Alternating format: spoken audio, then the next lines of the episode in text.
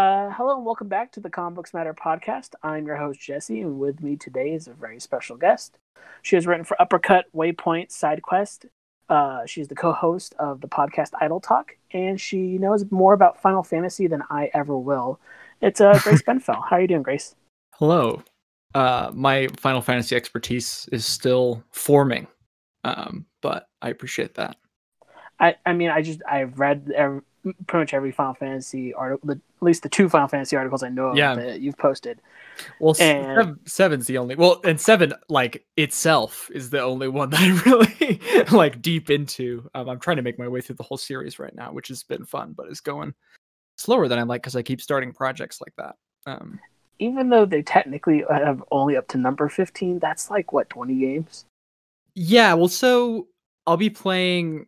I'm like not going to bother with spin-off stuff unless I like really want to. Um, like I'm not going to play the sequel to twelve that's on D S. Mm-hmm, um, mm-hmm.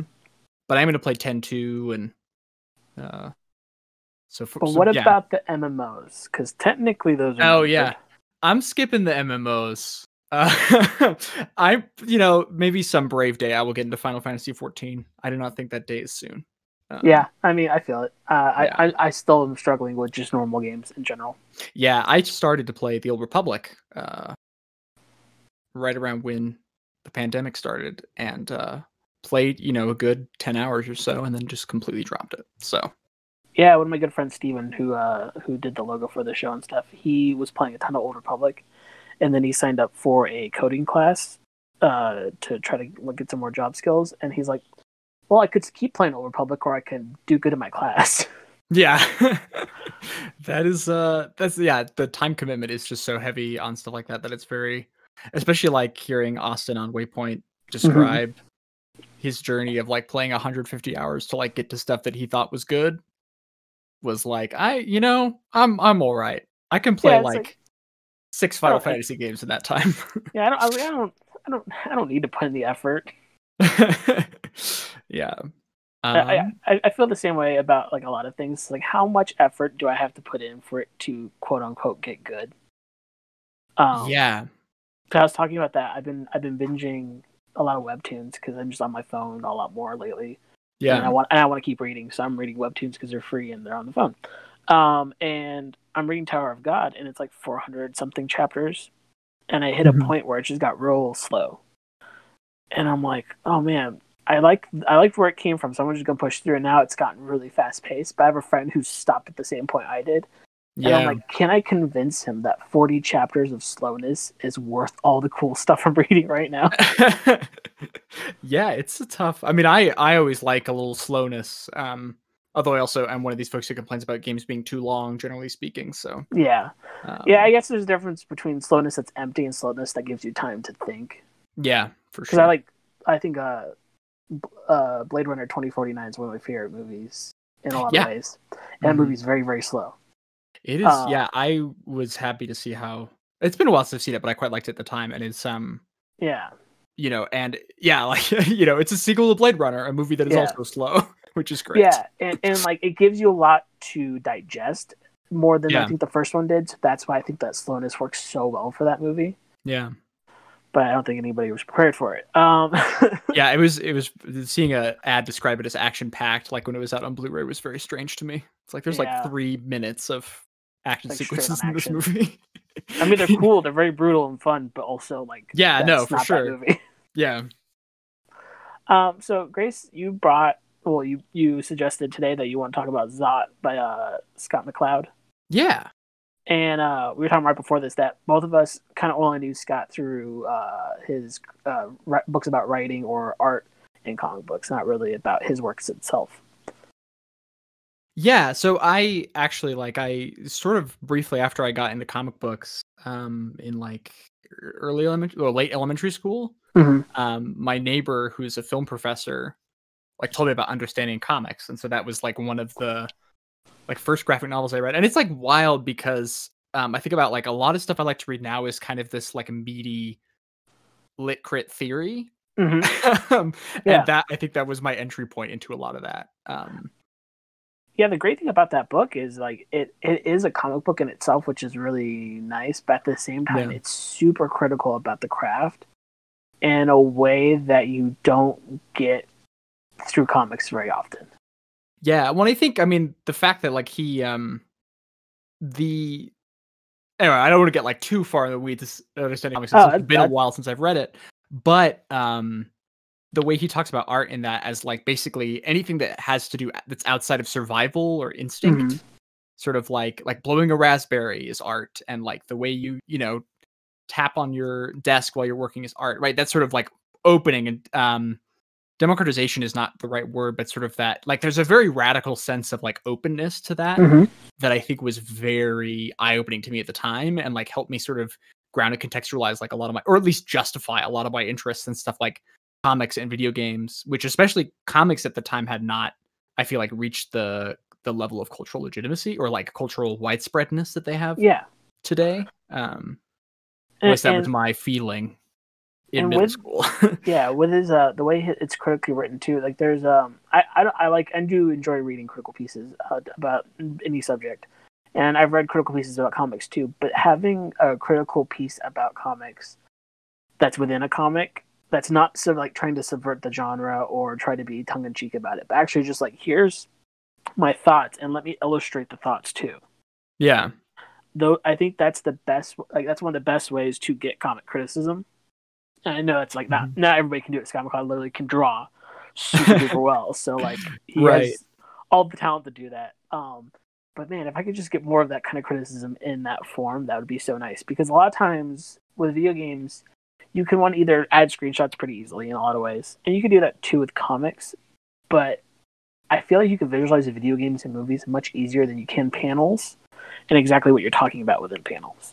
Well, I mean, that's something that he talks about is the the idea of meaning being created in the juxtaposition of the panels, right? Mm-hmm. The um, you know, the the the gutter. There's a whole chapter about this, right? The the the space in between the two panels creates connective tissue that you then like string into meaning.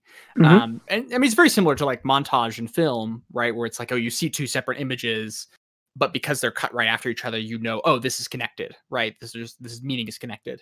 Yeah, um, but I think yeah, there is a sense of flow that you kind of lose in translation, um, and that isn't to say like I think I think you know one can write well about just about anything, and there's always that loss of translation. That's part of the that's part of the work of criticism is trying to bring out like, hey, what was this experience through something that is totally different than that experience. Um, that's one of the things I think is really fulfilling about it. Um, but yeah, like I think Understanding Comics is great. Um, in the way that it sort of tries to embody and work through the the stuff that it's doing very literally, right? That like yeah.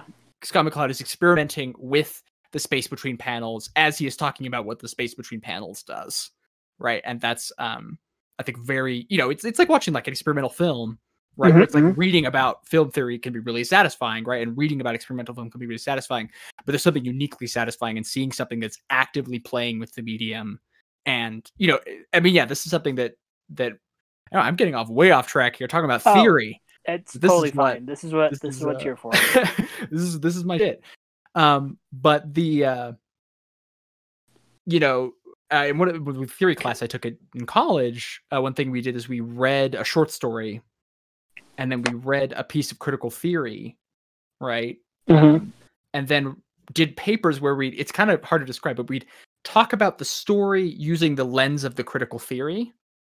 And then we talk about the theory using the lens of the story, right? And so this way of like blurring the line between like something that's fiction or like a work in of itself and stuff yeah. that's commenting on that work, right? I think that's something that's also really helped inform a criticism. And I think that's something that, you know, it, it's weird. It feels like this, um, this like stepping stone towards my like future education and stuff because Understanding Comics kind of embodies that in a big way. Yeah, and with the idea that you you watch uh, you watch something, you read something, get the theory, and then re- understand the theory, and then apply it back into the book, I think in a lot of ways too uh, helps push the push the idea, an idea that I think a lot of people uh, should really think about when they go back to things that they love or cherish after they've grown and expanded that. Um, even if something teaches you a theory, it teaches you an idea of what something could tell you. If you just reapply it, you'll get something else out of it again with that same exact theory or, yeah, or, or sure. lens. I feel like, um, mm-hmm. like I can um, try to think of a, of a book off the top of my head, but um, oh, like Great Gatsby. I read Great Gatsby for the first time last year, because yeah. uh, my school was bad about telling me to read books. Um, and I read it three times in a row, like back to back to back. It's a very short book, so that was kind of easy to do. Yeah. But every time I reread it, and I and I kept in my after I read it the first time, I had my idea what the book was, and I kept that idea every single time afterwards. But yet I got different examinations of each character each time through that lens of what I thought the book was. Yeah. Well, I think that's a, that's something that's actually, if we can like, we could kind of use this as a transition to Zot. So the collection I read, um, this is probably the one that you read too, mm-hmm. um, has a bunch, like after each sort of arc, there's like an essay from Scott talking about like that issue and like stuff that's mm-hmm. going on in his life. And so there is a sense of this kind of being like this um, document that's trying to comment on itself and rework itself, right? Which is, uh, I mean, very much, I think, a Scott McCloud thing to do. Um, yeah. Not just to like reprint something, but also to give all this context and try and like explore it formally in a really direct way. Yeah, it's actually interesting because the one where the way I read it was um, uh, I just didn't have time to pick up a copy at all. Yeah. And now that I've read uh, a few of the issues, I'm probably gonna find the collection whenever I can. So I was reading scans just because, and that's a bad thing. Don't do that. Don't read scans. You can avoid it. Hey, I, I mean, just, I you know, I had I had I, five days. No, you're good. You're good. And also, um, uh, generally speaking, I'm I'm pro. I mean, it depends. Obviously, power dynamics are a thing, but yeah, stealing sure. from corporations, it's good. Yeah, no, that's true. that, that, that is true.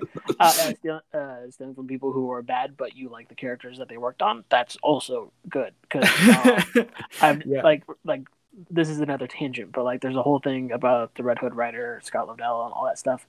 I've never bought one of his books brand new. I always bought them secondhand because I don't want to give him money. Yeah, no, I think that's uh not like yeah. I think examining material conditions is like a really important um, thing to do.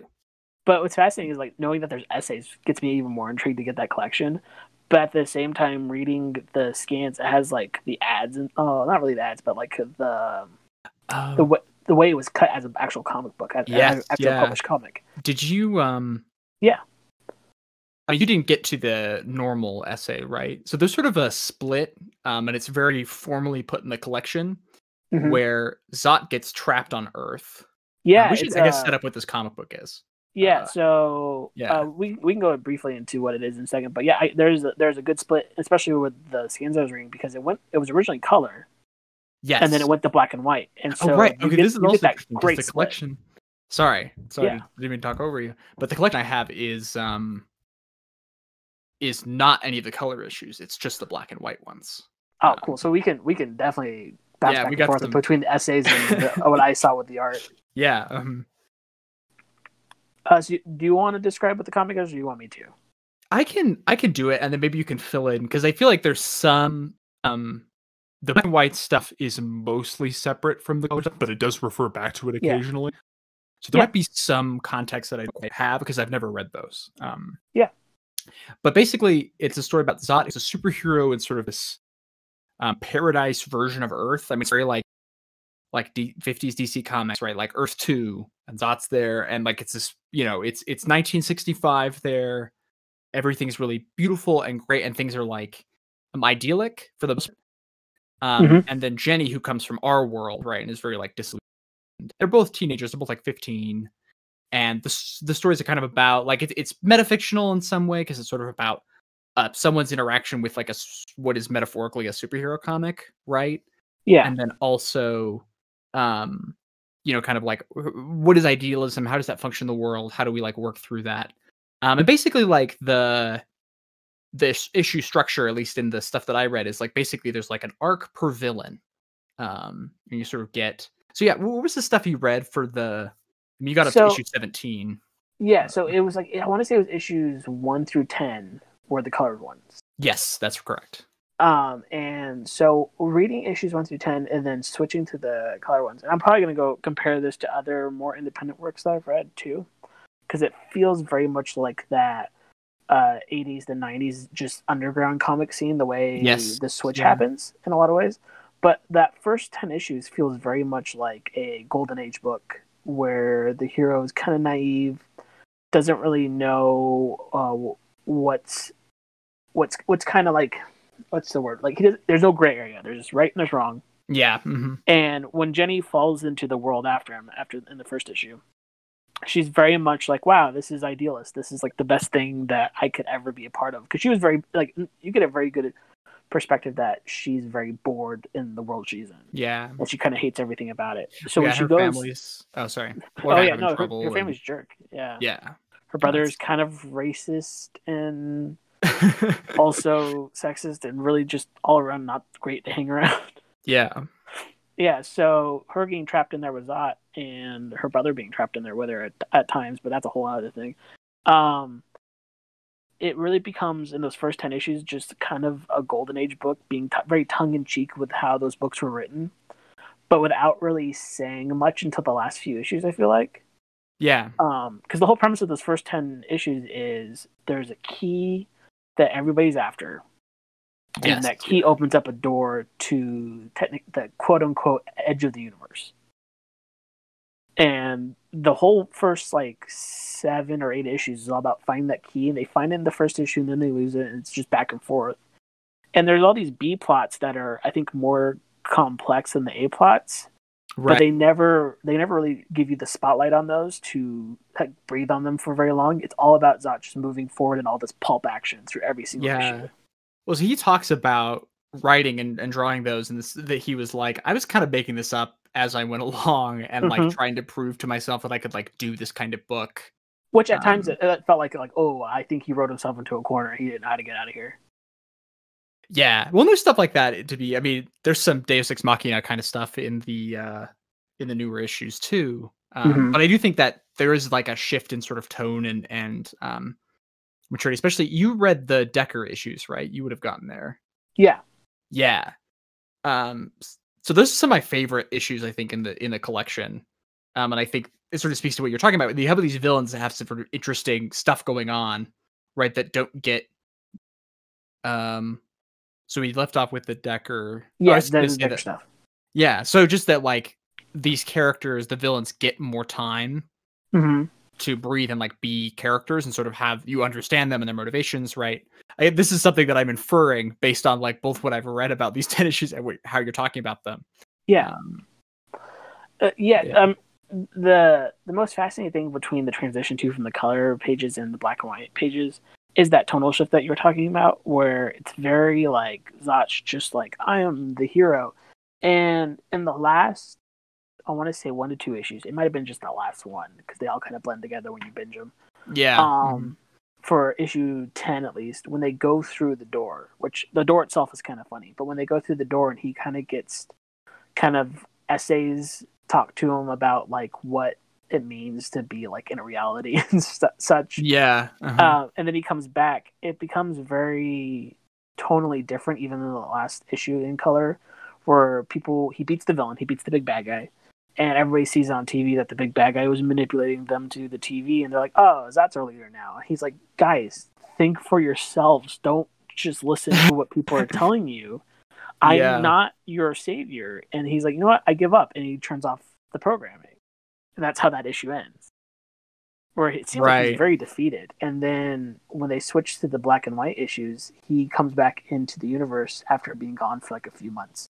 And he comes back into our Earth and is very idealistic again, and then gets hit with a huge slap of reality. Yeah.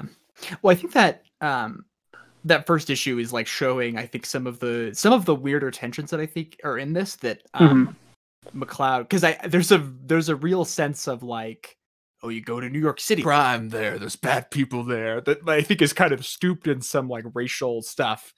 Yeah. Um, that doesn't super work, but but there's also like a real sort of interesting thematic thing, right? That you have someone from a different world that is better, right? Mm-hmm. And that knows like knows in kind of a material way that that different world is possible, right? That there is something else that can be achieved, but that is also constantly sort of confronted with the realities of how that world, our world does not match up to that, right? Um, yeah. Um, and I think that's a, a really sort of rich tension that the that the series isn't always the best at exploring, but sometimes really hits. Um, that's sometimes what it's at its most effective. Yeah, I, it, when it got when I got to the black and white issues, it really, really hit me with the sense of, um, oh crap, who is the writer of this book now? I'm trying to remember off the top of my head. Uh, Terry Moore's Stranger in Paradise, because I was been binging that. Oh yeah, mm-hmm. a while back, and It's another one of those independent black and white books for the most part. And at times, I don't think it lands everything it's trying to say, but it's willing to risk um, its characters, well, not even its characters, its tones, to really talk about things that matter in society more so. It's not yeah. it's not willing to stray, stray away from really, really, really dark places. And I feel like once Zot hit that black and white issue, that first one at least, for sure, you could feel the tonal shift of being like, we're not playing the safe golden age game anymore. Yeah. He's gonna he's gonna get hit with doses of reality that are gonna be really hard for you as a reader and him as a character to swallow. Yeah. Well, I, I think also that um and McCloud talks about this moment. So there's a there's a scene at the end of the I think at that arc it's just like two issues. Mm-hmm. At the end of the second issue, um Zot's like going to leave, right? I mean, just, you know, not like forever, but just like no, but going back break, home, yeah. right? And but he's been like beat up and haven't been having a bad time. And Jenny's like, why do you care about this world? Why do you, you know, why do you even want to be here? It's like, there's nothing for you here. And he says, yeah, there is. And then kisses her. And that's sort of the final page is like him leaning in to kiss her. And it's just really, I think, even now, like formally striking moment, a lot with lighting or sort of this, um, like Zot's face is obscured by mm-hmm. sort of the light, like shining behind him. Right. And there's this, I don't know. I don't know exactly how to describe why it works so well for me, uh, but it's this very poetic moment. I think it shows, um, like McCloud's not the greatest craftsman, I would say, in, in these issues, but he's so formally inventive and sort of stretches himself in a lot of ways, and that is really, really fun, especially since like each arc feels feels really different and it stretches. And I mean, we already talked about Understanding Comics yeah. playing into this, right? But yeah, I I, um, I feel like when he when he hits those issues, the story's not like how it presents itself, but how it lands its points. Yeah. Um, as you said, like when he gets beat up and he he fights those quote unquote bad guys in the streets, they're not drawn in the most like respected ways. Like they're very stereotypical, uh, a little a little racist with some of them. Like, and so so.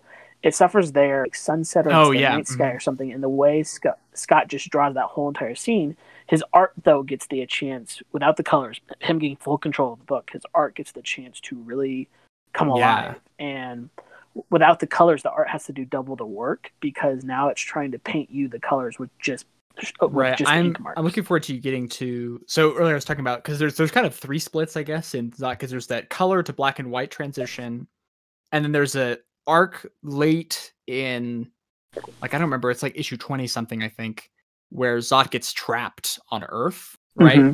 And then the next like six or seven issues are all just on Earth, and they're very like grounded, sort of like in some cases autobiographical, but like narrative stories about people living their lives basically. Um yeah and some of the stuff in that is just really, I think, beautiful and striking, like landscape work and stuff. And this interest in the beauty of the mundane that comes across in some of the earlier stuff, but is so striking, especially in contrast to the like very dreamlike, exuberant whimsy of uh, like landscapes in the Zots, in like the, you know, science fiction superhero sections of the book.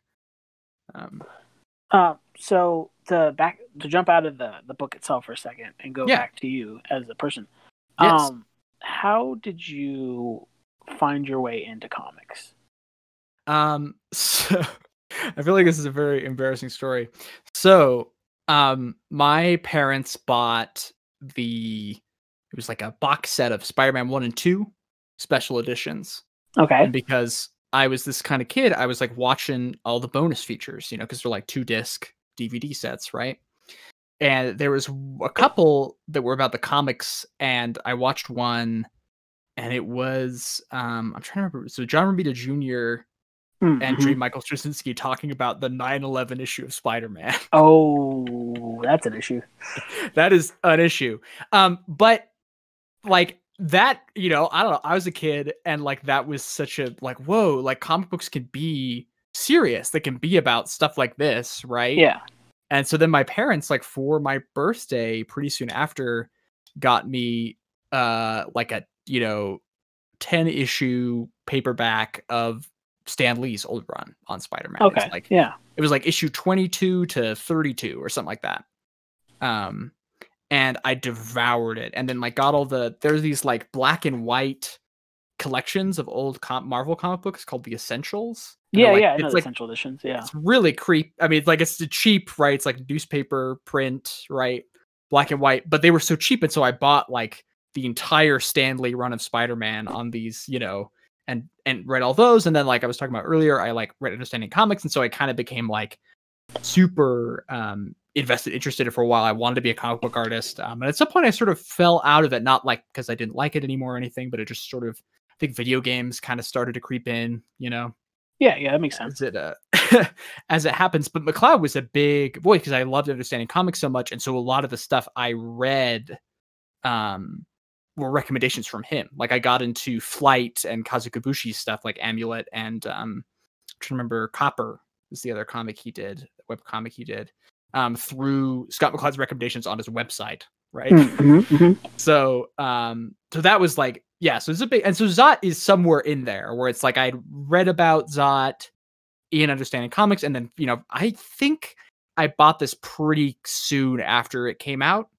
Um And um, which is like two thousand six. It was like the black and white collection, right? Yeah. Mm-hmm. Did um, you get the Did you get the hardback edition, or did you get the regular one? No, I have the paperback. It's like torn up now because I've read it dozens of times. Yeah. Uh, not recent. Like it's been a, it's been a few years since I last checked it out, but um, but there was a period where like especially like those Essentials, I was like reading them, you know, multiple times a year. Um, so yeah. And- so I don't know. Zot had a big impact on me, I think, um, partially because it was really cool to see a creator I liked so much doing something else than I was so familiar with. Like I'd also read all of, you know, Understanding Comics, Reinventing Comics, and Making Comics. I'd read all that stuff, right? Mm-hmm. Um, and it was exciting to like see Scott like work with this, uh, work with fiction, right?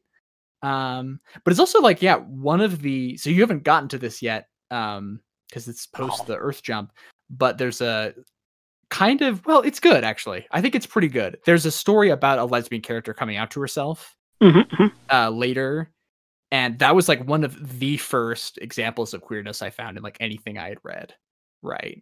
Um, including like like I read. Um, I mean, I think Runaways was maybe the first Brian K. Vaughan and Al- Adrian Alfina's Runaways. Um, yeah, yeah, I, that's really one like. of the ones I want to read, but I haven't got around to it yet. Oh yeah, you, I I mean I want to read it again, uh, but that, that original run with him and Adrian, with Brian and Adrian, is really really good. I think I think that holds up. Um, and I want to read the new Rainbow Rowell stuff too. I picked that one up, yeah, uh, because of the show, and it, and it was cheaper than the full Brian K. Vaughan collection. Yeah, yeah, uh, yeah. I have all those hardbacks. So. Yeah, but it, it's it's very fun still, like even not knowing him much. But I really want to get to that origin and go through it. Yeah, it's good stuff. I think I think it holds up. Um, but you know, I'll have to read it again. Um, and that was something that like, I, um, yeah. Oh, I almost don't want to spoil it. There's a very int- like a very fun twist, especially if you go and read the scans with mm. this particular issue. Um, and you know, anyway, it's just like, um, there's a way, I think, especially these later issues, there's a, there's a sensitivity to the way Cloud writes these characters, McCloud, I should say. Um, that really struck me. And I think, um, you know, I grew up in a very, like, not a conservative household, but a conservative area. Mm-hmm. Um, yeah, I get that. Conservative culture. And like, that was something that I think, not that like changed everything and turned everything around for me, but it was an example of like, um, people talking about things that, that mattered in a way that was really sensitive. And like, still, like, I think, I think you read that issue now, especially if you've read like, you know, I mean, I'm, I'm trying to think of like, but you know, there's lots of comic books that deal with queerness, right? And that are by queer folks. Um, Scott McCloud mm-hmm. is, you know, uh, a straight guy, as far as I'm aware. Um, but, um, you know, so it's not particularly complex, but it is, I think, sensitive and like, um, engaging. And I think that just like really hit me as a perspective like that I had not seen before. I didn't have access to, and probably would like, I, you know, this is like one of the weird, interesting things is like, I probably wouldn't have let myself read something by someone queer, especially if they were really like out and open about things. Mm. Right. But yeah, seeing like, but getting a comic by, you know, someone who is straight. Right. And who I did, you snuck it in. I didn't know it was going to be there. Right. I thought this was a superhero book. Um, but then, yeah, I mean, you know, it has, there's something has to be said for those uh, those early books who, even uh, even if they were written by uh, straight people or um, not people of color. Because I always think about Black Panther, uh, Black Panther's introduction to the Marvel Universe, even though yeah. by Stan Lee and Jack Kirby. Um, the idea of them not shying away from taboo areas. Because I remember there was a time too they where they questioned even naming Black Panther Black Panther because yeah, well, happened. I think there's even some lampshading of that in the book where like yeah, Black Panther's like, oh, this has political connotations that I don't necessarily, you know, I don't affiliate myself with, but you know, yeah. but that but, tension is still there, right? It's a really rich yeah. tension that then Black authors could go on to work with, right? And, yeah, and I think I think there's importance for the start of that. At the same time, it's it's it's a really interesting subject to talk about because now we have um, so many creators who make their living off of writing different perspectives, where other people of those perspectives aren't making anything. Right? Yeah. Um, well, that's a, some, well, that's that's a huge thing. Yeah. Well, I think yeah. that's something that um, I mean, something that I appreciate about the way McCloud does this. Um, there's also a character, uh, African American character, who's a comic book writer and is sort of a McCloud self-insert, but not really. Um, mm-hmm. That I think does some, like, I don't know, I there's some interesting race stuff in that that I don't think is like the best, but um, but also like the thing is this stuff isn't like um, this story the story about uh, Terry, who's this girl who comes out to herself. She's like a character in the first little bit too. Um, mm-hmm. She um. It's about her realizing that, but it's also like she's a character sort of in the wider history of the story, right? This yeah. is not like a straight author coming in and like, okay, I'm going to write a book about gay people, right? This is like someone realizing something about themselves in the tapestry of this world that already exists, right? And as a character who already exists and has established like motivations and relationships that color her relationship to that stuff, right? Um, and I, I just think like it's it's tough, and I think there's all I do not I kind of bristle sometimes when people are like, oh, like, like cis, straight cis people can't write these kinds of stories, because I think there's a reductionist element to that, right? There's yeah, a way I, in I, which, um, yeah. Sorry, I'll just finish this thought, and then you can. Oh um, yeah, no problem. There's a way in which that like I think that's, uh, but also like there's a real material element, right? And I think that um, hopefully you know, and the thing is like in. in um Understanding Comics and Reinventing Comics, like um Scott McCloud talks about folks like Alison Bechdel, right, who were like doing queer comics when you know when mm-hmm. McCloud was writing this book, right? It's not so much that um I don't feel like he's taking up space that's not not welcome for him to take up, at least in my eyes, and he's obviously not a monolith, right? um, yeah but yeah I, I mean, hope that makes sense. That was a little rambly, but no, I think you hit the, the nail on the head when it came to the idea of when he wrote the character, he was writing a greater tapestry of the world, less than I'm gonna just make I'm gonna just make this character to be a guy that made this character, right? Yeah, and, mm-hmm. and I think that's something to be said with. Um, and I feel I always feel bad about critiquing creators that I one day want to talk to, but it's, it's it, but it, you just kind of have to do it. Where it's like it kind of becomes partially the modern day Bendis effect, where oh yeah, that, for sure. There's at times where he writes characters to weave a better tapestry. Like I think Miles Morales is a very a very good character that he's written, that he wrote in the greater scheme of Spider-Man. Yeah. But I, I feel like more of the modern uh, uh, like uh, people that he's written, or queer people that he's written, feels more like I'm going to make these characters these characters because I need to yeah. force representation. Not not not like representation is forced in general, but I'm just saying like he needs like it's like I need to diversify my portfolio. Yeah. Which, well, I I think like I mean there's stuff like the. Um... I mean, I, know, I think Monty talked about this on, on your episode with her. Yeah. Um, but the like Snowflake and Safe Space characters were like, I, I just think yeah. corporate representation is really, really hard limits. Mm-hmm. Um, and I'm very skeptical of how that stuff like plays out and how it works. And like, I've, you know, talked about this a lot on Twitter, right? And stuff like that. But, um, and I, I think the way you sort of avoid a lot of those problems is just try and create something honest and, and real about how people live in the world. Right.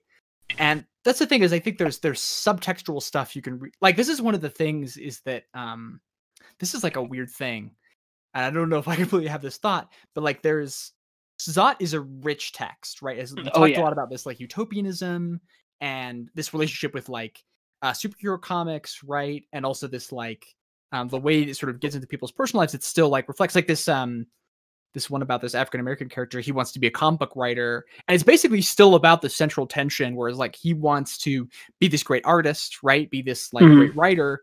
And also is like in this world where his dad's really skeptical of him. And like, he's, you know, black with all these white friends and doesn't really know how to interact with them, or like, there's like stuff, you know, and, but also it's like still this reflection of like this tension between this utopian world that we want to live in, right, and the reality of being in the world. And it's just put in this like microcosm that then gets shaded with with uh race stuff and like think other things, right?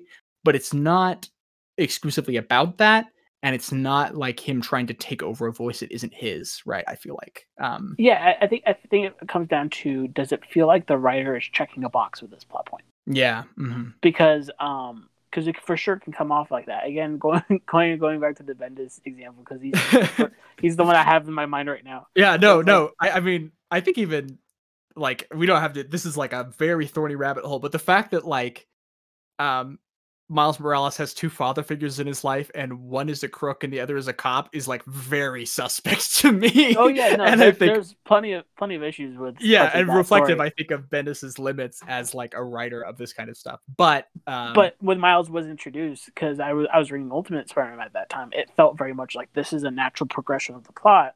Oh, for sure, yeah. But then when I was reading All New X-Men, and all of a sudden Iceman was gay, that felt like I'm checking a, a box in my run of X-Men that I feel yeah. like I need to do.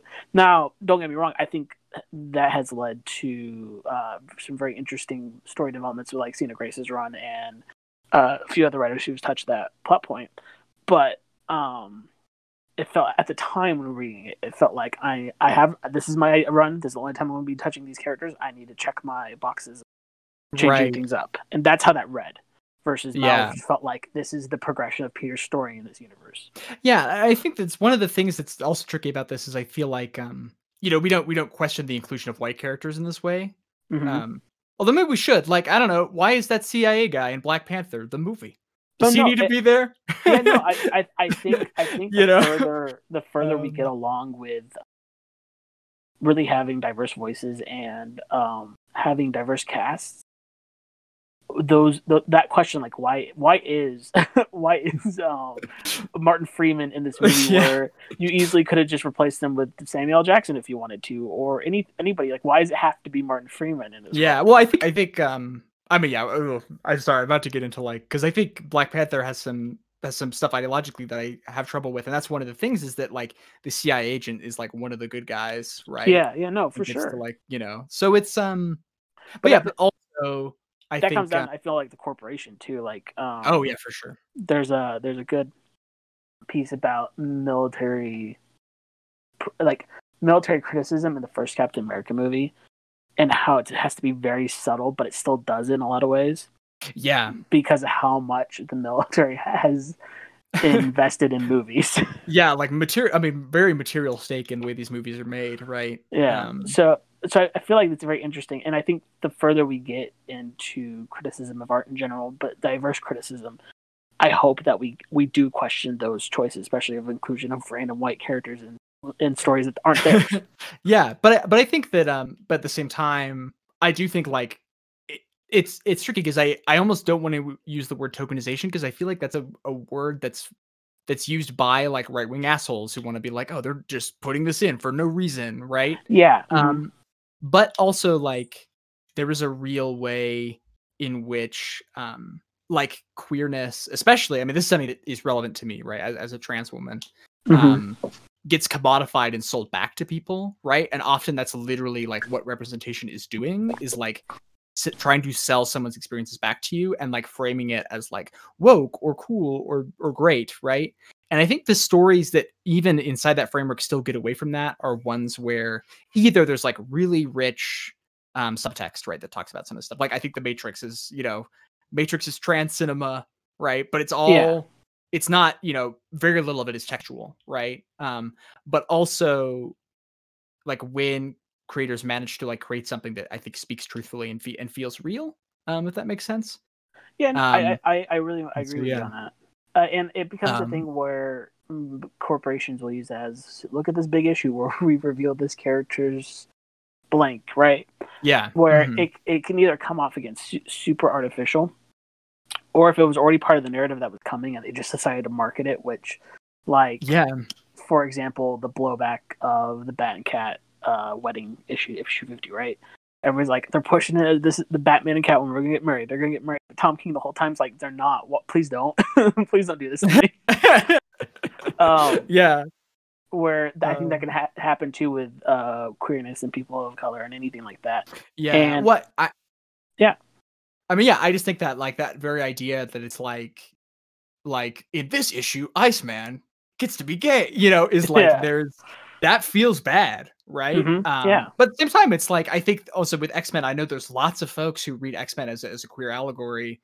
Right. I mean, the, the allegory of X-Men as oppressed peoples is really messy um, in general, but like there's definitely stuff there. Right. There's mm-hmm. like subtext to read into that. And so I like, um, but it's, yeah. So it's, you know, it, it gets tricky, I think, especially when you're talking about some of the scales and especially stuff by like straight writers. Um, we've gotten really off the track of Zot, but I think um oh well, well I think it all ties in together, honestly. Oh, for sure. Yeah, that's why I think that's so great about this. But uh, in the same way, like, you hesitant to use the word like token on a lot of characters, I hesitant I'm hesitant to use the word uh forced representation at times, yeah. because again that's used a lot by people who just hate people. yeah. Um but I feel like that can be a huge issue with um well I'm trying to think of the word um It's it's not honesty, but it's kind of like the same way, like, um, where like you want people to feel like you actually care about them when you write yeah. their, like, people that are like them. Oh, for sure. But if it beca- mm-hmm. if it feels forced, it feels like you're just checking a box in your narrative to make it be yeah. feel different. You, I don't know. I I, I, I again, I'm a I'm a white guy, so like I yeah. I don't really know for sure everybody's perspectives, but hearing people's stories, it feels like sometimes like I feel I feel so pandered to that I'm like I'm done with this story, even though I like these characters. Yeah, well, I think that's also something that's tricky that I think um, as white people, and this is to be clear, this is something that I have fallen into uh, in my writing and in my personal life. Um, but there's a sense in which, yeah, like we, you know, we live like on colonized land, right? Mm-hmm. This is not, mm-hmm. you know, the Americas. It's like the, the it's a colonial state, right? And I think, um, and that, you know, manifests with, with, with slavery and with, um, you know, the oppression of indigenous peoples and stuff like that. Um, it's like, but th- there's a real temptation, I think, to be like, oh man, like it sucks to be white. And like, I, you know, and like kind of, and, and like guilt yourself about it. Right. Mm-hmm. Um, and this is something that I have done, to be clear. I am not saying that I am immune to this, but, um, but I think that's, you know, like you can't really do anything about you being white, but you can do something to dismantle whiteness and white supremacy as a construct, right? Yeah. And mm-hmm. I think like centering the work and like considering your liberation to be part of that work, right, is way more valuable and important than like than like kind of renouncing your white privilege. Like you can't you can't do anything about your white privilege, right? It's something that you have that you have to leverage it with. And like, you know, I don't think feeling guilt about that is bad, right? I think that's like part of the process, right? And you should and like try to work through those kinds of feelings, but you mm-hmm. don't need to do that with everyone around you, right? And I think that like often um, a lot, I mean, I think corporate art especially can't get to that like next step, right? And I think there's also like, there's some truth as well to the idea of like staying in your lane, right? Um, I'm trying to remember, there's this critic who was talking about, uh, I'm trying to remember her name, because I, I just see her retweeted a lot. Uh, mm-hmm. I want to say Jourdain, but anyway, she's a film writer, film critic. Um, maybe I'll find, you know. And she talked about like, I don't, you know, I don't want the Coen brothers to make a movie about black people. That would be racist. They're like, it would be a racist movie. Like, give me money to make a movie about black people, yeah. right? Like, I'm fine with the Coen brothers making whatever they want, but like, I know that they can't do this thing, mm-hmm. right? But I can, or like my peers can, right? And I think like moving that and entrusting other people to do that work and then also uplifting them when they do that work is like really important. And I think that's like, um, you know, like the fact that like this was one of the first instances where I discovered queerness. And also in Reinventing Comics, McCloud speaks really openly about like, hey, like, you know, the vast majority of comic creators are cis white men, right? I don't think he uses the word cis, um, but then and he talks about like, here are all these creators who are doing interesting things with gender and sexuality, right? And like tries to, you know, give them space mm-hmm. in this in this book that is his book, right? But yeah. like you're like, hey, this is stuff that's doing things in the field that are interesting that you should check out, right.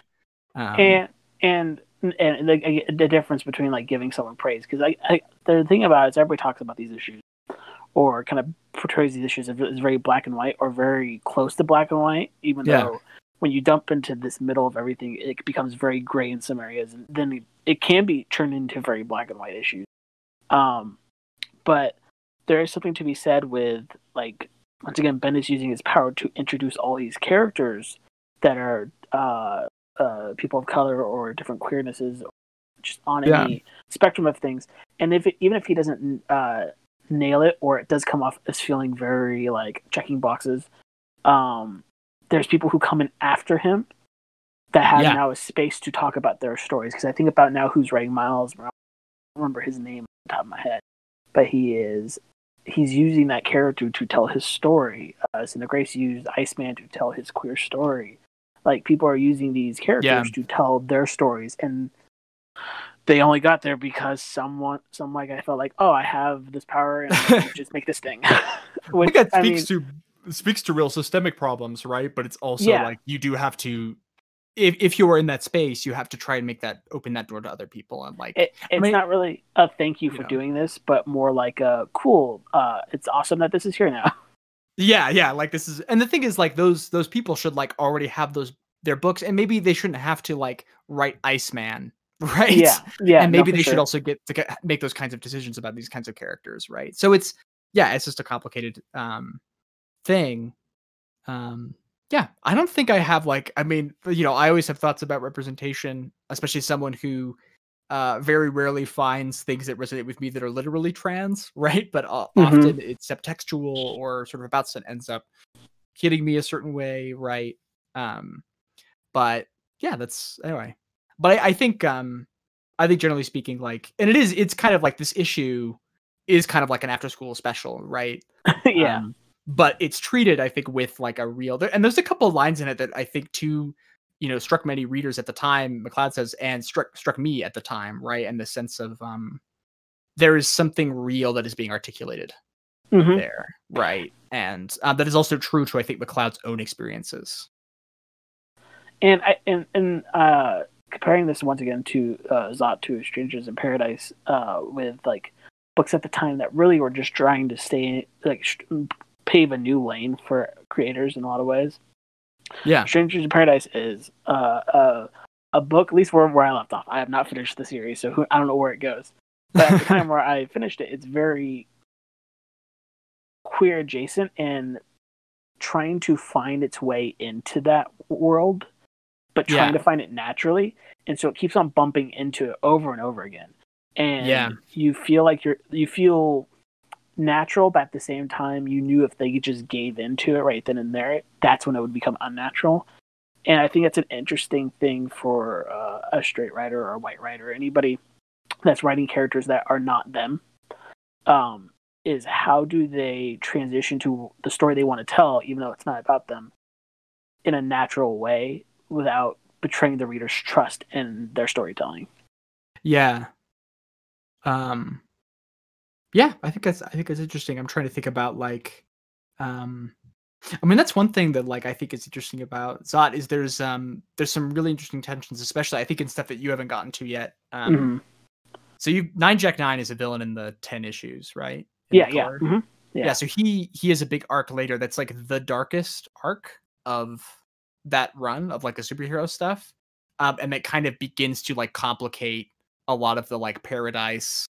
Like, anyway, like the, the inciting incident is that Jack Nine, Nine Jack Nine is like, so it's preface, Nine Jack Nine's a supervillain, and he can like, m- he's like this electrical man, and he can like move through machines and stuff, um, and like manipulate, you know, electronics and, and whatnot. Um, he's trying to kill the daughter of this like diplomat who he murdered, mm-hmm. right? Because like a suppressive regime is trying to take over on another planet. And so he's been hired by like the generals of this like, you know, fascist group to like kill this young girl who is like the last remaining family member of like this, you know, diplomat who is fighting against them, right? Mm-hmm. And that like yeah no sure. and like what you know and so and the thing is the the book book never gets into those tensions. It's full in on that, right? It sort of explores that stuff. But in some ways, like that evocation of it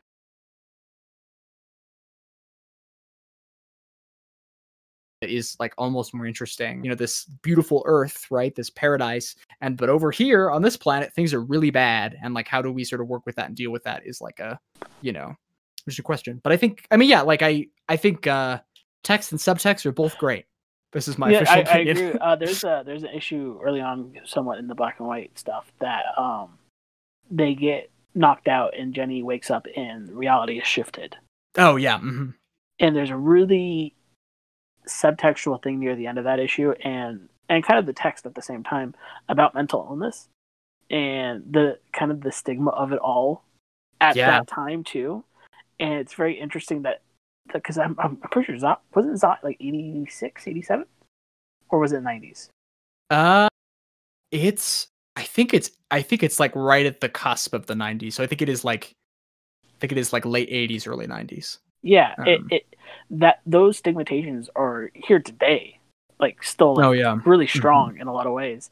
And so to have a comic really try to present the idea of gaslighting people that are having issues. Yeah, and trying to push them into boxes is very fascinating to read a comic book do in the middle of, again, a comic that's about like a retro superhero. Yeah, well, this is like, you know, she's inside this giant robot who's trying to like kill every human on Earth or something, you know, like mm-hmm. it's yeah. Um, but I think that yeah, that's a really great issue, and I think uh, speaks to like some of the like. There is a subliminal power to a lot of the stuff that's in Zot, right? Mm-hmm. And I think. Um, That's actually, I didn't even think about that angle, even though it's right there, right? Like, you are totally right. That's like reading that story is the thing about mental illness is completely like a very interesting read.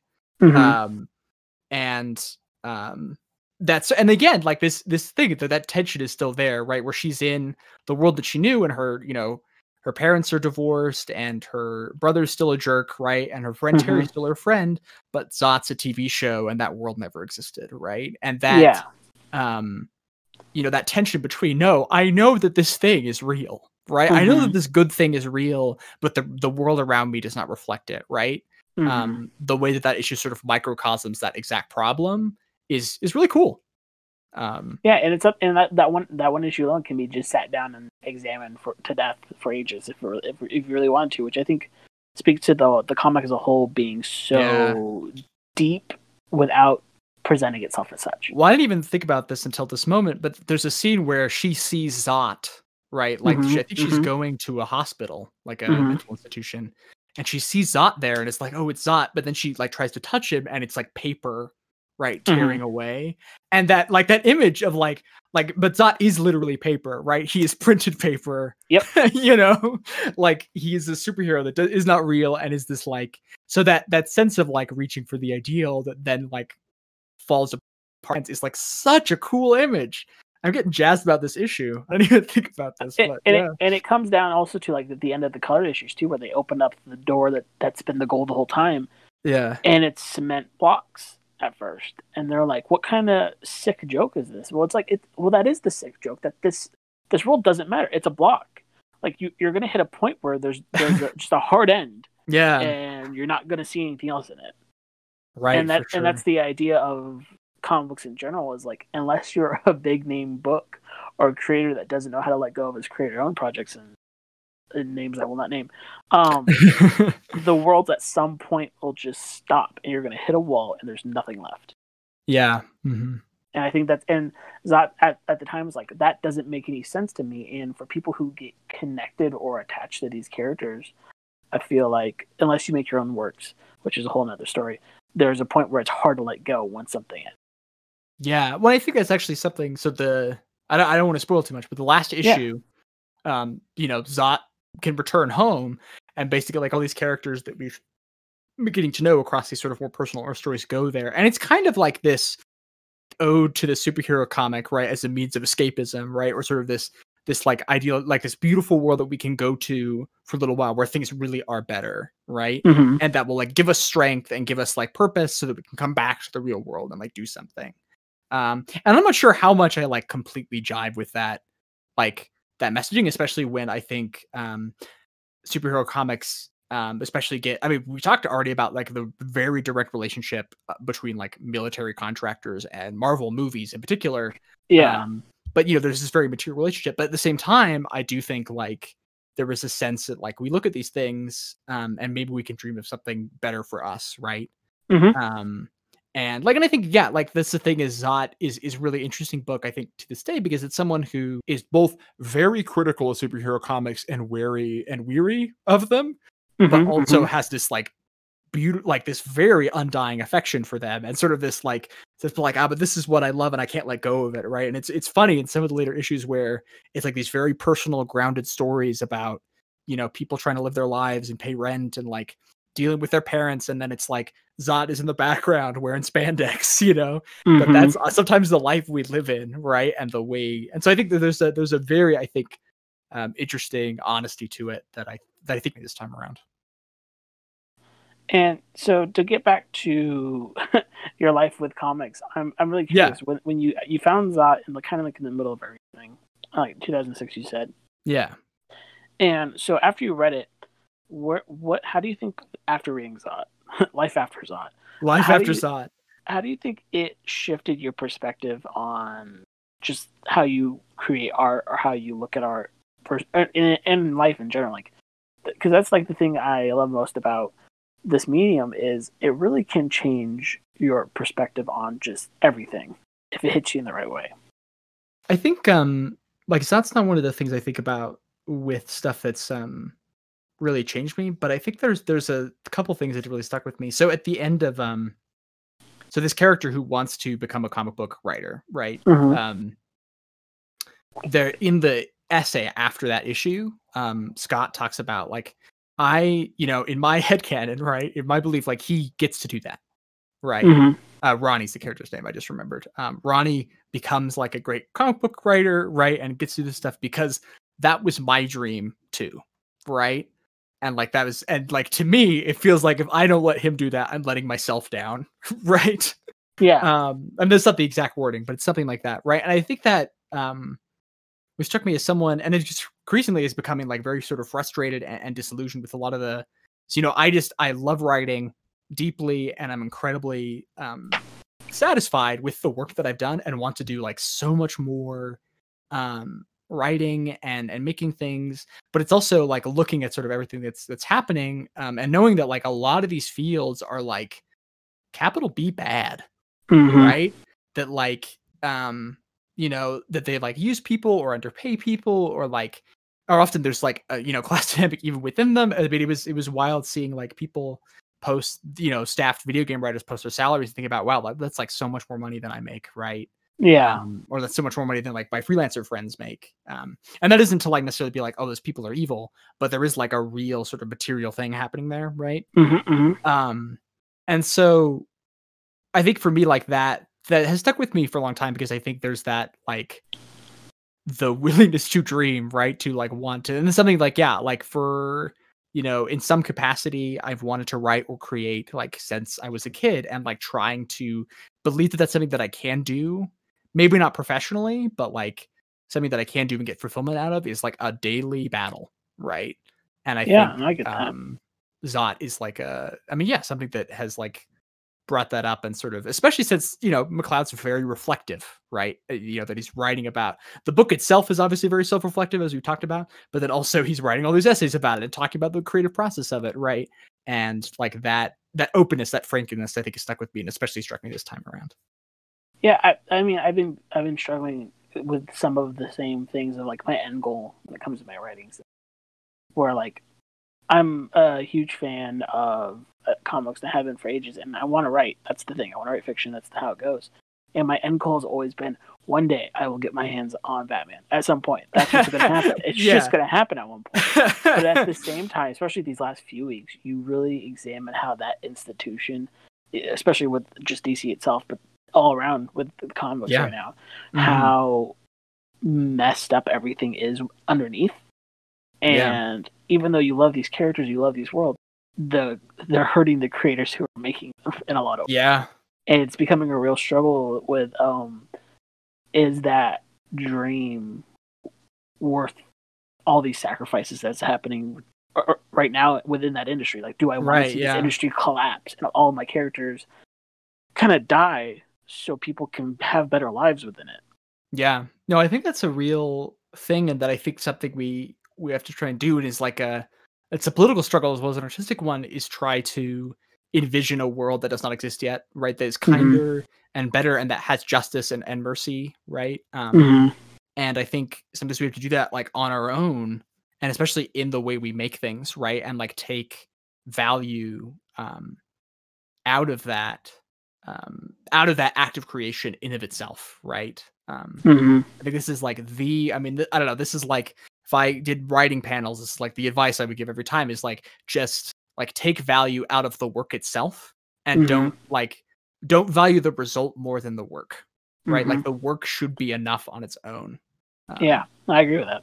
Yeah. And I think that that's like, um, I don't think that's something that like McCloud taught me or something, but I think that's like, um, something that, you know, colored my relationship, I think, with creating, and like, you know, um, and I think that's just like an important way of like, and I think the thing is that goes for so much stuff. That's one of the things about like capitalism, right? Is like, you are alienated from labor. You do not see the results of your labor, right? You are, all that stuff is someone else, right? And your mm-hmm. your job, I mean, not for everybody, but for a lot of folks, has less tangible use, right? Like if you were the town cobbler, like you knew what was up, right? You knew what you had to do. And that's not true for me, who does like weird S E O stuff.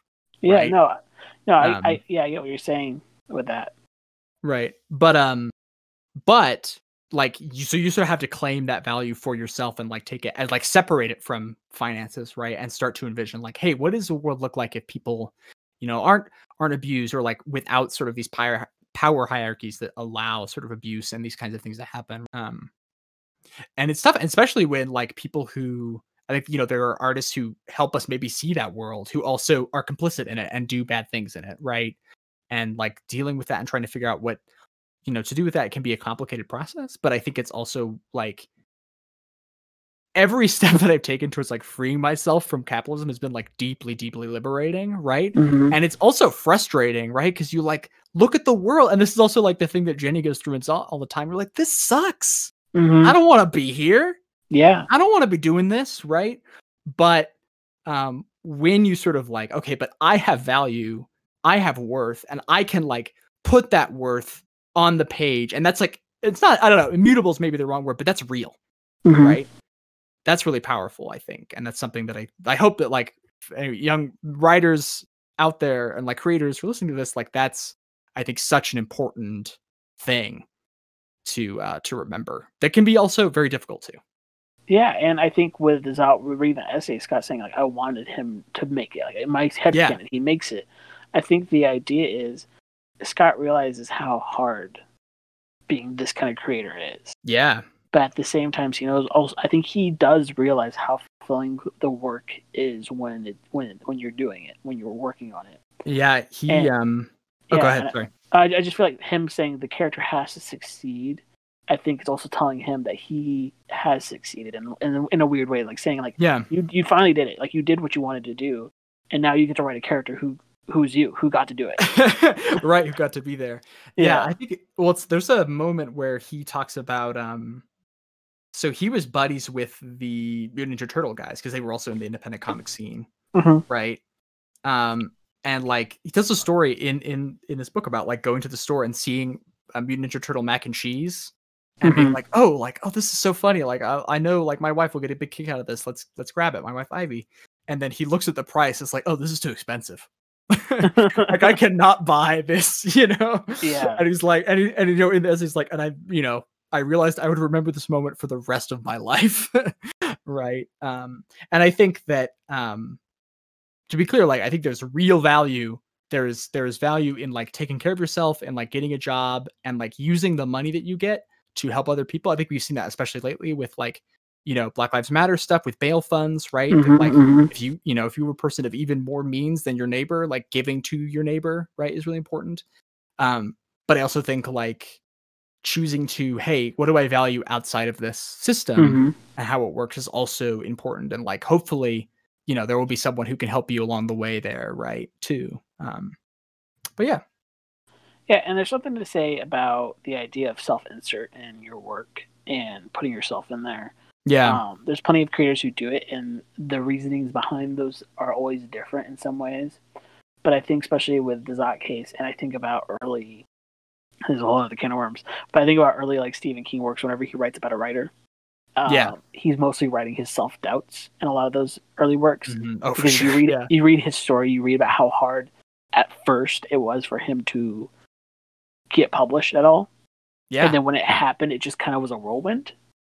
And so yeah. a lot of the, or like, I, I think about The Shining, and I think about Salem's a lot of the time when it comes to his early stuff, and about how those two main characters are writers, and neither one of them have happy endings. Um, because I think at the same time, he was struggling with the idea of being a happy ending with failing so hard, and then all of a sudden success. yeah. And, no, uh, um... and, I, and I think with self-inserts, you really get to see the writer um, kind of deconstruct who they are.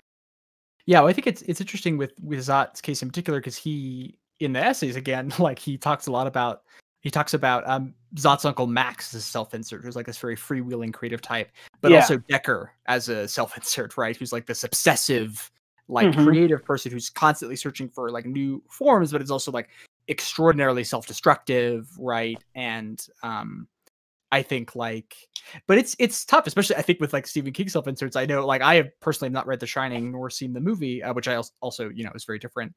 Um, mm-hmm. A lot of people read The Shining as sort of this weird justification for Steve, for King's own like bad behavior, but also it's tricky because you can't like reading like art one-to-one to someone is a really complicated yeah. thing. No, um, yeah. But I think, uh, but I think, yeah, I think that like whether or not how much you read any of these characters, you know, as like McCloud self-inserts, I think there is this like very sort of self-reflective relationship that he's using these characters to talk about, hey, what does art mean? What does making mm-hmm. art mean? How do we relate to that? Um, what is, you know, and like that self-reflection I think is really important and rewarding, right? Yeah. Um, so I think we, we, I don't think we have, but I think at, at the moment we have exhausted uh, the, Zot in a lot yes, of ways. Yes, no, I mean, I, I need to eat also, so. yeah, uh, so uh, I just want to ask a few questions and then we can just wrap it up right after. Yeah, too. Hit me. Uh, So uh, I'll just do the first two, and then I'll leave. Uh, we can save the other ones for maybe another time. No, um, you can you can just hit me up. I I've, I've, I've still got time. Yeah. All right, cool. Um, so the first question is when it comes to the story within comics, right? Um, and since I now know you read a, a massive a majority, what exactly is about a story that you love so much? What are you looking for within it to hit you with, for it to really just grab you? Yeah, that's a good question. Um. I think this is like very ephemeral, and I guess that like fits the question, mm-hmm. but, um, but I just want something to chew on. Yeah, no, know? That makes sense. Yeah. And a lot of, um, like I, I started playing Drakengard recently, which is mm-hmm. the like first Yoko Taro uh, game. He, I think it's the first game he directed. Um, definitely not the first game he worked on. And like both that and Nier Automata, which is the only other one of his that played, are both just like really just have a lot going on right mm-hmm. away. Mm-hmm. Right. And I, and I think, you know, you can appreciate like those works at different levels. Like I, I'm like kind of lukewarm, I think, on Automata as a whole. Like I definitely like it. Um, but I think like I appreciate something that is like trying very vividly to work. Right. And like mean something, or like not even necessarily mean something, but just trying to like, um, folk that I can chew over. Right. Um, mm-hmm. That's the thing is like with, with Automata, there's like, there's all sorts of like, um, I mean, I'm thinking about like me as my background is like doing theory stuff, right? Like there's really interesting Marx stuff you could do with Nier Automata, but there's also really interesting um, like gender or like even like Freudian psychology stuff, right? There's like all these sort of angles that you can take with it because there's a lot to dig into, mm-hmm. right? And I think just hitting a work where it's like, oh, there's like something is happening here. And something like there's something that I can use my critical apparatus with, right? That I can sort of unpack and work with, right? And I think that that's true of um, everything, right? I think most things can be analyzed this way, but it's it's night like. But there's I think there's a difference between work that like you have to do the work, right? Like mm-hmm. with um, yeah, when I wrote these like Gears of War essays with uh, my friend Cole Henry, shouts to Cole, uh, who's great. He's my co-host with Idle Talk. Um, he. you know, that was a thing where it was like, especially with the first three games, I had to do the work to find the meaning in them, right? Yeah. Mm-hmm. That they were like very, that it's very easy to read those games as like, like bland, faster shooters, because they kind of are, but also there's all this other stuff going on, right? But you kind of have, and it's not that it's like interesting subtext, right? It's just that like, you have to sort of like give yourself over to the work, and that's satisfying, but it's, it's very cool, I think, to encounter somebody's like, oh, this is doing work, right? This, this yeah. object that I'm looking at is doing something, and I'm engaging with it, and it's uh really cool. So I, yeah, I don't know if that's yeah, a good it, answer, but no, I, I get what you're saying. It's like you, when you come across a work that's pushing against you, yes, like right away, like you jump in, you're like, oh, uh, yeah, I can't, I can't sit, like I can't read this with my in my five minute break. There's no way, like that yeah. kind of work. I think that's that's yeah. really good. That's really good stuff.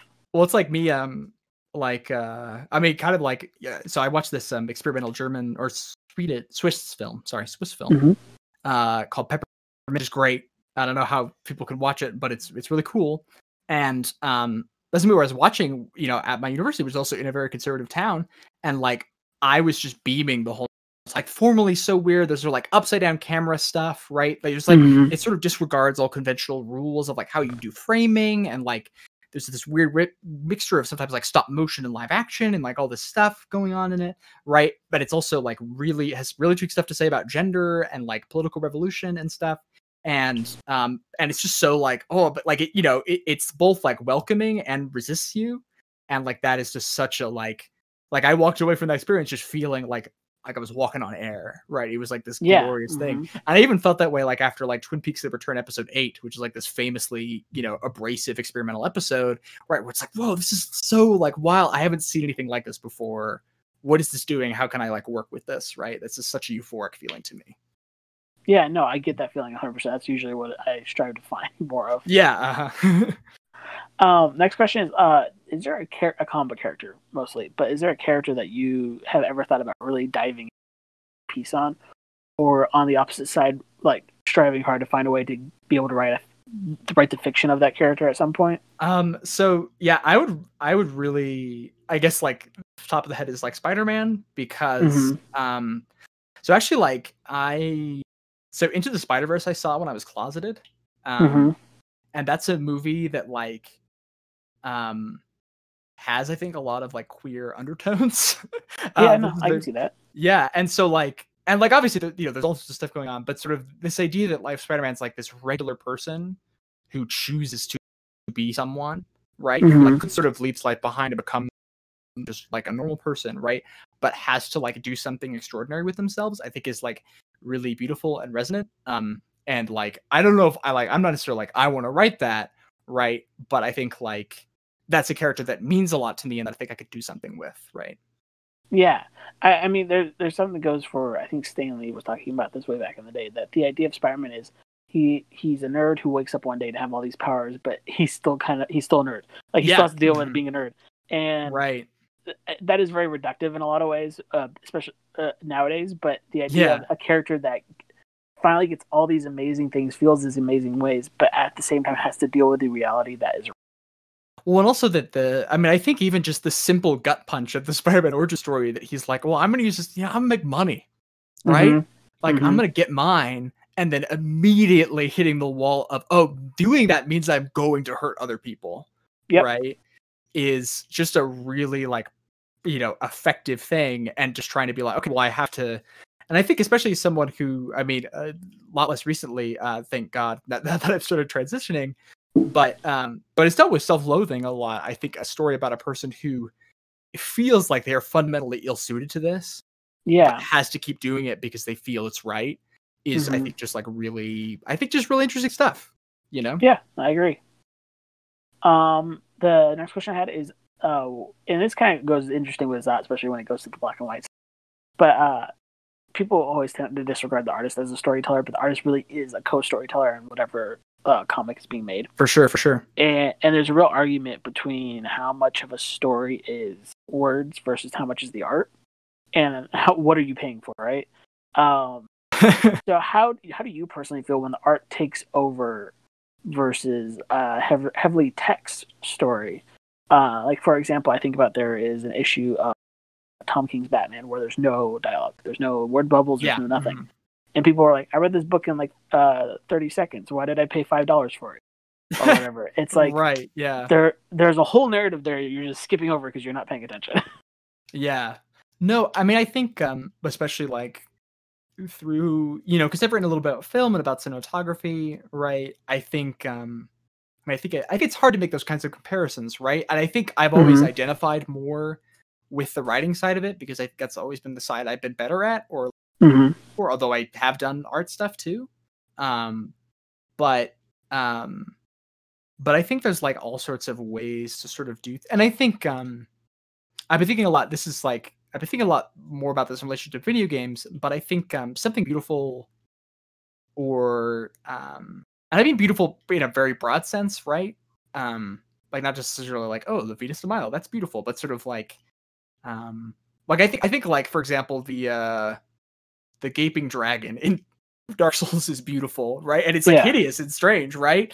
But it's like also this very sort of like evocative design that has, and I think stuff like that has like intrinsic value. This is something yeah. we were talking about earlier, right? That making something beautiful is like a valuable thing in of itself. And I think that like um, there's an association, I think, of literary with meaning, right? Especially mm-hmm. in the game space, where it's like, oh, you know, a book, a game has to have themes, and a game has to have like, you know, like well-written characters, and like sort of like it has to be like a novel or like a movie, right? In a traditional way we think about novels or movies. But like, you know, um, I don't know, like Virginia Woolf is, is a novelist, and she was writing all this weird, like, you know, um, dream of consciousness stuff, right? Like mm-hmm.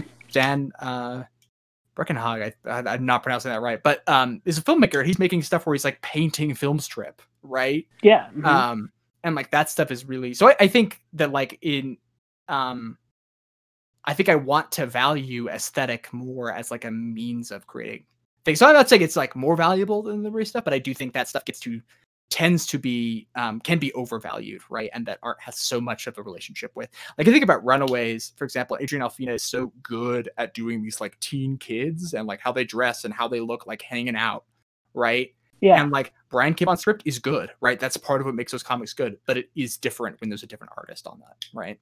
No, yeah, I one hundred percent get what you're saying with that.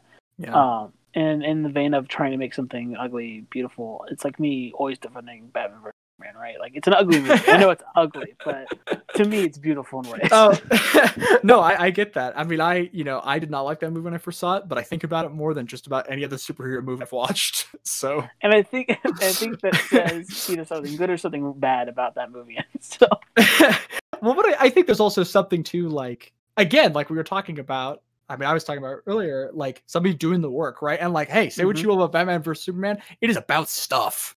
Yeah, right? That movie has stuff going on. Right? There's some messaging in there that you either agree that's in there or you don't. And yeah, that's how it goes. Um, and la- last question is, um, really just recommendations. Like, do you have creators that you think people should read and know about right now that you don't think are getting the spotlight?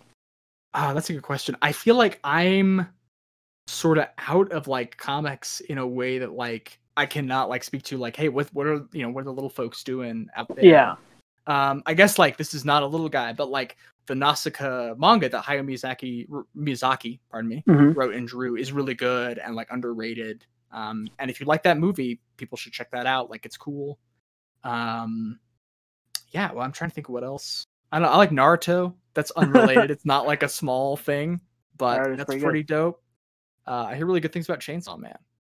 Uh, Chain, uh, as someone who's read all of Chainsaw Man, uh, it's a book. It's something that's hard to recommend.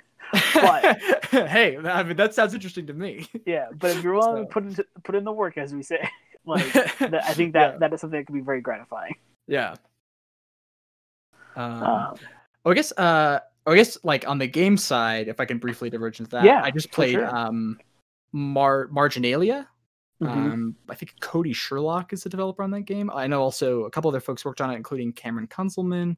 Um, and that's a very, very cool horror game. It's like an hour long. It's like three bucks on itch right now.